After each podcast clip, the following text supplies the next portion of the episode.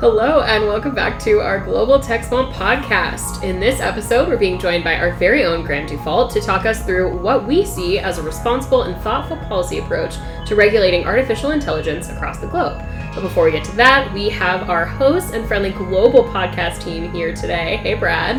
Why, hello there. Why, hello. And Caitlin, what's up? You know, just membership chilling. Yeah, and we're in the office, so it's on the board. That's how you know it's real. It's legit. Um, it's legit. Um, and Steven, how is it going? Hi, everyone. And of course, I'm Alex. So, before we dive into all things policy and AI, we're going to talk tech history and the top global tech headlines.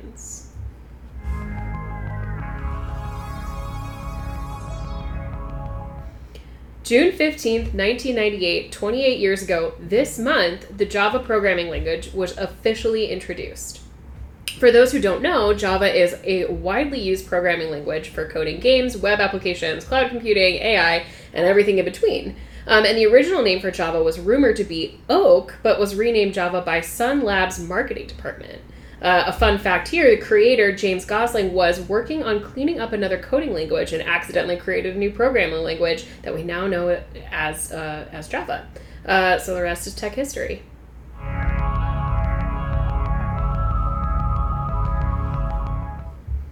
And now on to Bites and Brews. Brad, Kaylin, and Steven, what is happening in the news? Earlier this week, President Biden announced $40 billion in funding to help provide internet for underserved areas of the country. The Broadband Equity Access and Deployment Program will fund the rollout and aims to connect 8.5 million locations across the country that are not currently connected to the internet over just the next 18 months. For more information, head to the show notes. The European Union Cybersecurity Agency published a series of reports on cybersecurity challenges for AI earlier this month.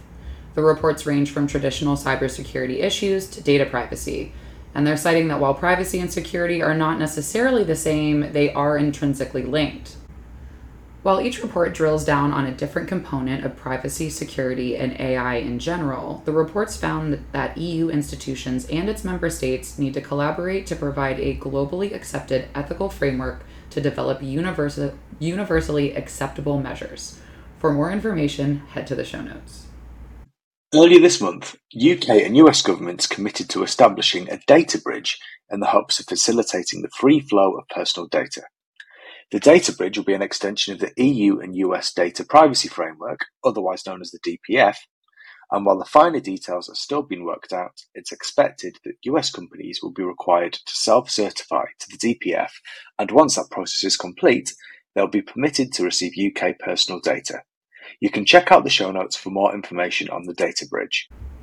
The National Institute of Standards and Technology, otherwise known as NIST, is launching a working group to explore the pros and cons of artificial intelligence and how it can be applied to tackle things like the climate and public health issues. This follows NIST's AI risk assessment framework that was released earlier this year.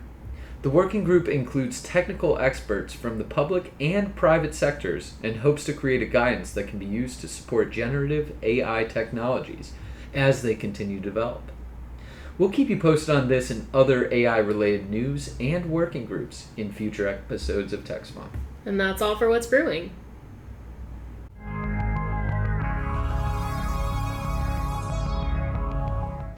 As we mentioned earlier, we're being joined by our very own Graham Dufault, General Counsel here at the App Association. Um, and he is here to talk us through what we see as a responsible and thoughtful policy approach to regulating artificial intelligence.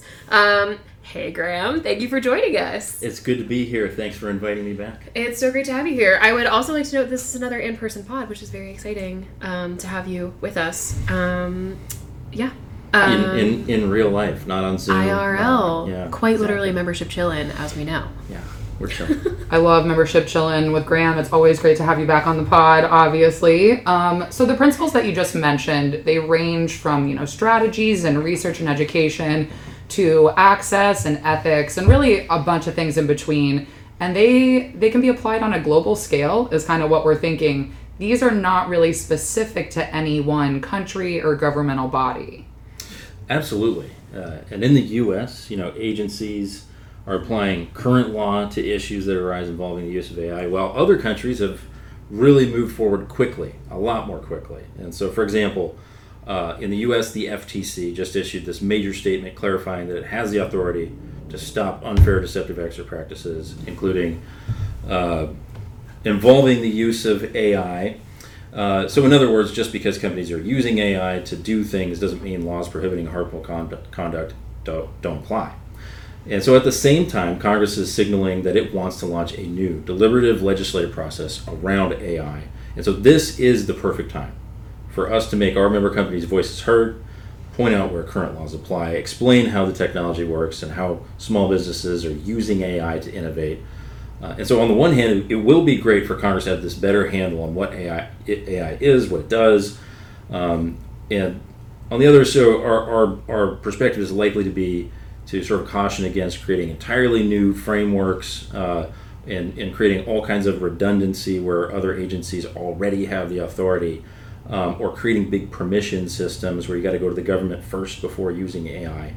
Um, and so that will, you know, the, our principles will reflect that sort of in, in much more more detail here. Um, Italy is one of the one of the really fast moving governments that's worth worth mentioning, and they temporarily banned and launched a probe into ChatGPT. That was back in the spring, and then the European Parliament, which is the main legislative branch in Europe, just passed passed a new draft law to regulate AI this week, and uh, a final draft of that bill won't be released until later this year. Um, and so, you know, now is both the perfect time for us to be talking to Congress and be talking to U.S. legislators, but it's also a great time for us to be making our voices heard uh, globally and resurfacing these policy principles, which, as Caitlin just said, cover a lot of ground. Now, before we review those recommendations, I want to stress AI's incredible potential to improve our members' businesses and their customers' lives. As we've mentioned plenty of times, most of our member companies are small businesses that value making their time and resources go as far as possible. We recently had Andrew Savitz of member company Canned Spinach on the pod talking about how the team uses AI to help with R&D and user testing. These are things in their day to day that used to take up way too much time, and now they're able to focus their time on their clients, design, and running their business. I have to echo what Brad is saying. Small businesses, specifically entrepreneurs developing the app economy, are more than just minor players. They're unique contributors, creators, innovators, and disruptors, uh, acting as a collective economic accelerant, really and their role is serving local markets and their ability to scale enhances commercial diversity, resilience, and in the future, increasingly driven by AI, their success or failure will directly and substantially shape our broader uh, fiscal health. So, with our members in mind, let's dive into the AI principles. First is AI strategies. First and foremost, coordination is essential. We talked about this at the beginning. Let's not create a giant framework that overlaps over existing frameworks or, or steals jurisdiction in really weird ways from other uh, agencies. Um, many of the policy issues we'll be discussing throughout the pod involve significant work and changes that will impact an entire range of stakeholders. The cultural, workforce training and education, data access, and technology related changes associated with AI will require substantial guidance will require lots of coordination. So, global AI strategies and incorporating guidance on these issues will be vital uh, to achieving the promise that AI offers. And so, it is critical that countries around the world take this opportunity to encourage civil society organizations and private sector stakeholders to begin similar work.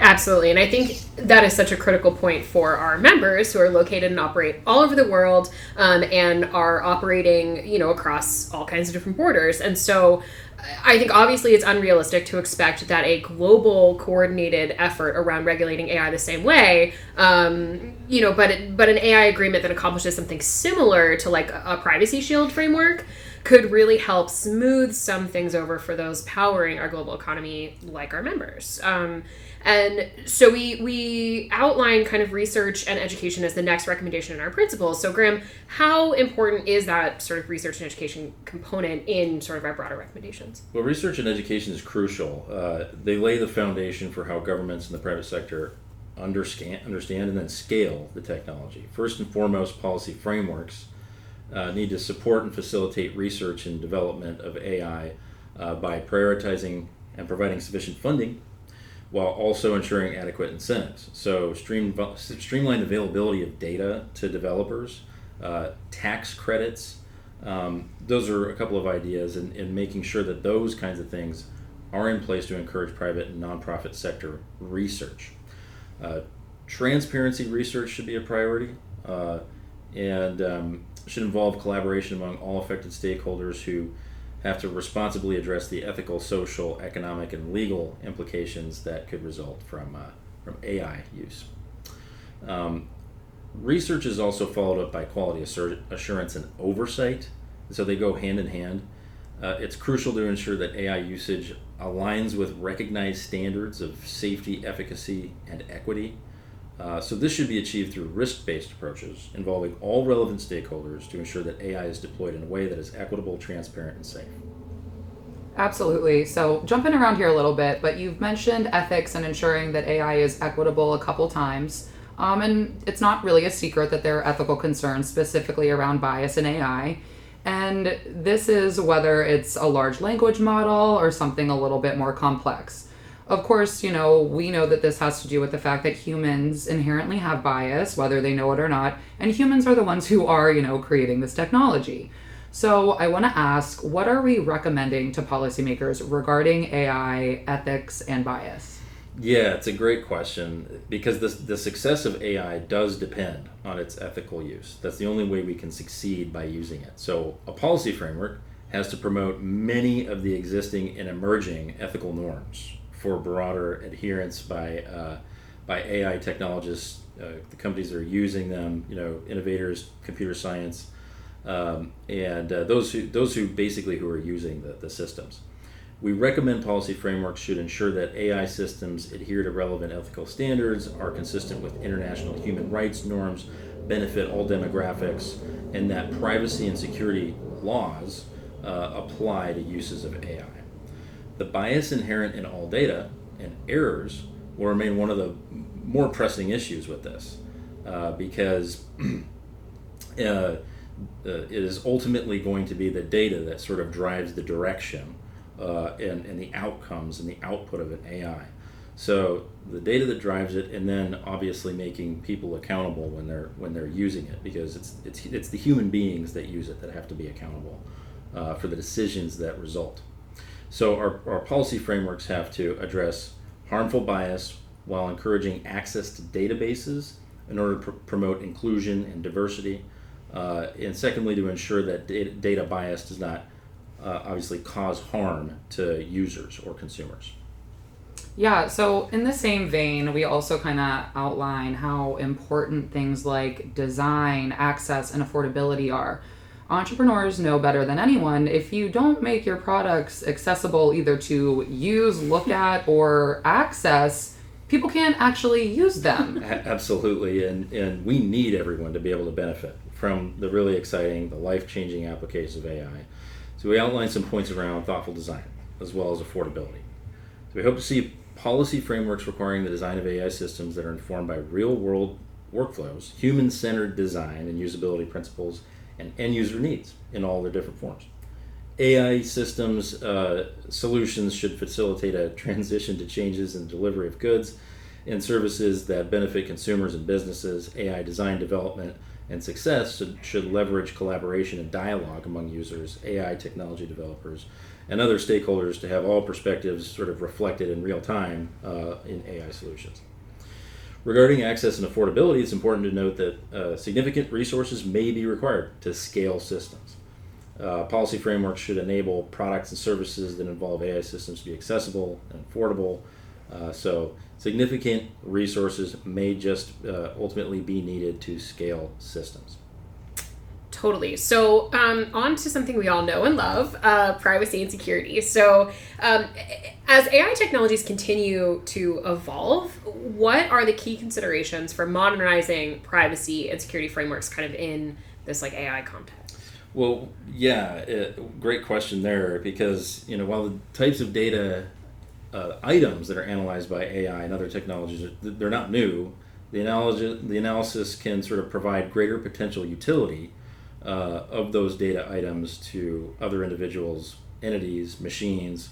Uh, so, because of this, there are many new uses for and ways to analyze collected data. Naturally, that raises privacy issues and questions surrounding consent to use data in a particular way, like research, commercial product, or service development.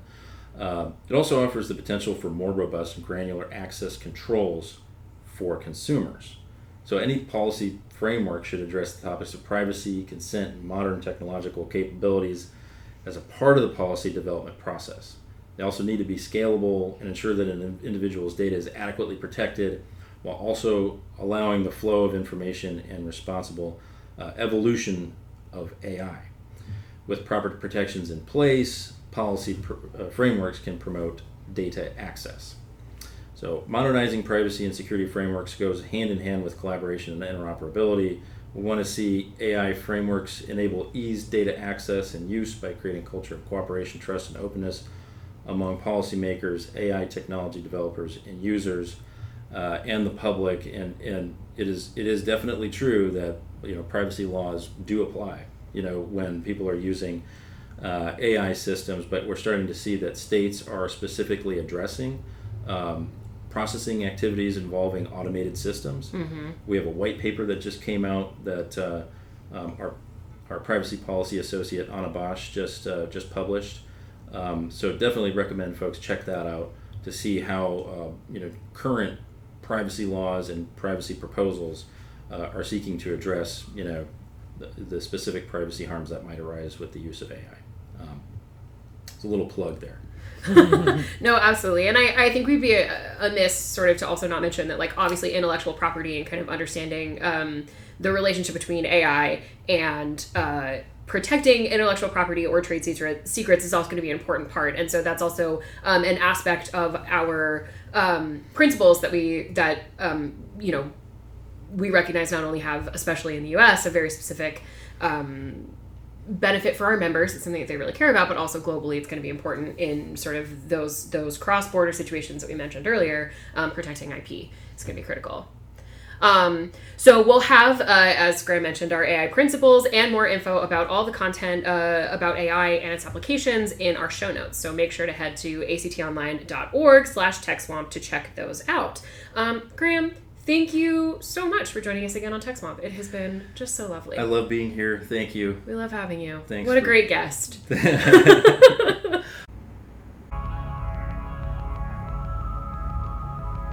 And now it is time for our random identifiers. Stephen, you are up first.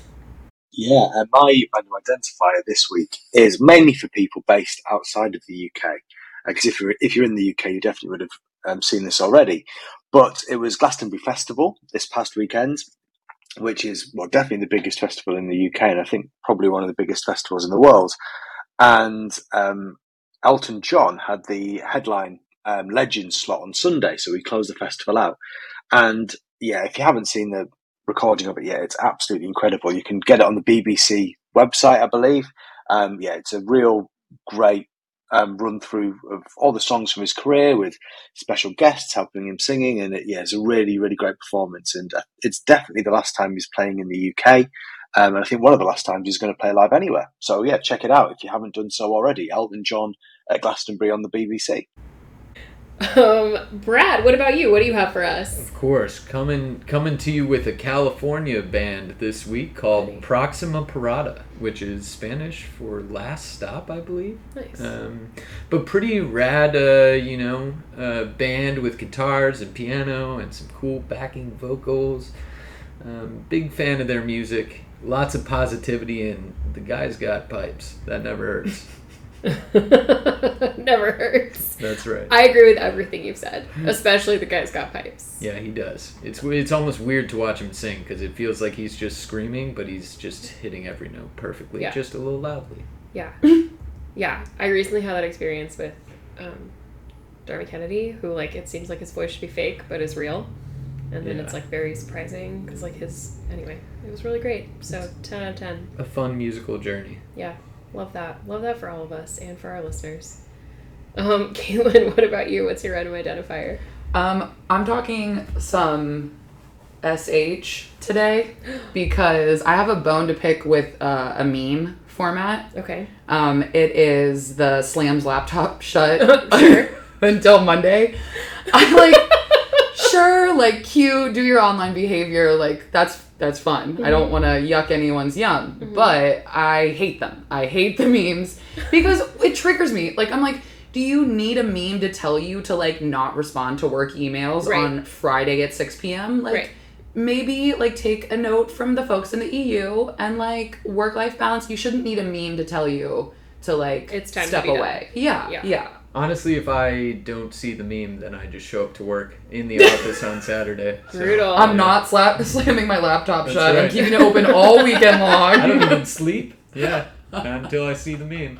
Well, and also like it doesn't address the horrible truth of phones Correct. and email access on phones. Like, how do I slam my phone shut? I don't have a razor anymore. Oh, that would be fun. Angrily slamming a phone shut. Breaks my did that? screen until Monday. Yeah. um, well, since since this episode was was sort of about AI, I'm going to talk about a show that I don't think I've talked about before during Random Identifier, but I feel very passionately about this show, and it's called Mrs. Davis, and it's on Peacock, and it is relevant because technically speaking, there is a character in the show that is AI and is sort of a driver of the events of the show. Um, and in this sort of world, this AI has sort of gotten to such a place that like it's it's somehow solved like famine and and issues with world peace and it has become sort of a crutch for everyone um, and it is such a fantastic show it's a little bit unhinged which i think listeners can probably guess works very well for my personal tastes um, but it's really excellent it, like really well acted really well written like really funny really smart. Um, the premise is so great. Um, AI basically sends a nun uh, on a quest to find uh, the Holy Grail, which I recognize sounds fake, um, but then it just like becomes very beautiful from there, um, and it's really wonderful. So ten out of ten, recommend. Think people should watch and listen to this episode of Tech Swamp. Ooh. Yeah, because maybe Double the plug. AI couldn't have gotten that ubiquitous Mm. had there been some responsible, you know, policy in place. Who knows? I saw someone do a TikTok that was like, no one needs to worry about AI taking over because AI will realize that like being a human and like responsibility of being a human is not worth it and oh my it, gosh, it is it will be so smart that it will realize it doesn't want to be a human. Yeah, this also gets into a lot of sort of like the actual like realities of like how AI works, which is mm-hmm. why sort of the end becomes fascinating during like our time watching it and sort of this iteration of like generative AI. Anyway, 10 out of 10. Couldn't recommend it more if I wanted to. Um and with that, I'm gonna call it quits on this episode of Global Tech Swamp. So if you've heard anything on here that piqued your interest, head over to our website and make your way to the podcast section. We'll have notes on today's episode that include links to all the good stuff. And of course, we have our transcripts available. You can find them in our show notes as well as on podscribe.com. Just search TechSwamp. And don't forget to subscribe on Apple Podcasts, SoundCloud, Spotify, and Stitcher. And of course, we'd love a rate review, five stars, please. And that is all for today, folks. Thanks for listening to this episode, um, global episode of Tech Swamp. Everyone, say bye. Bye.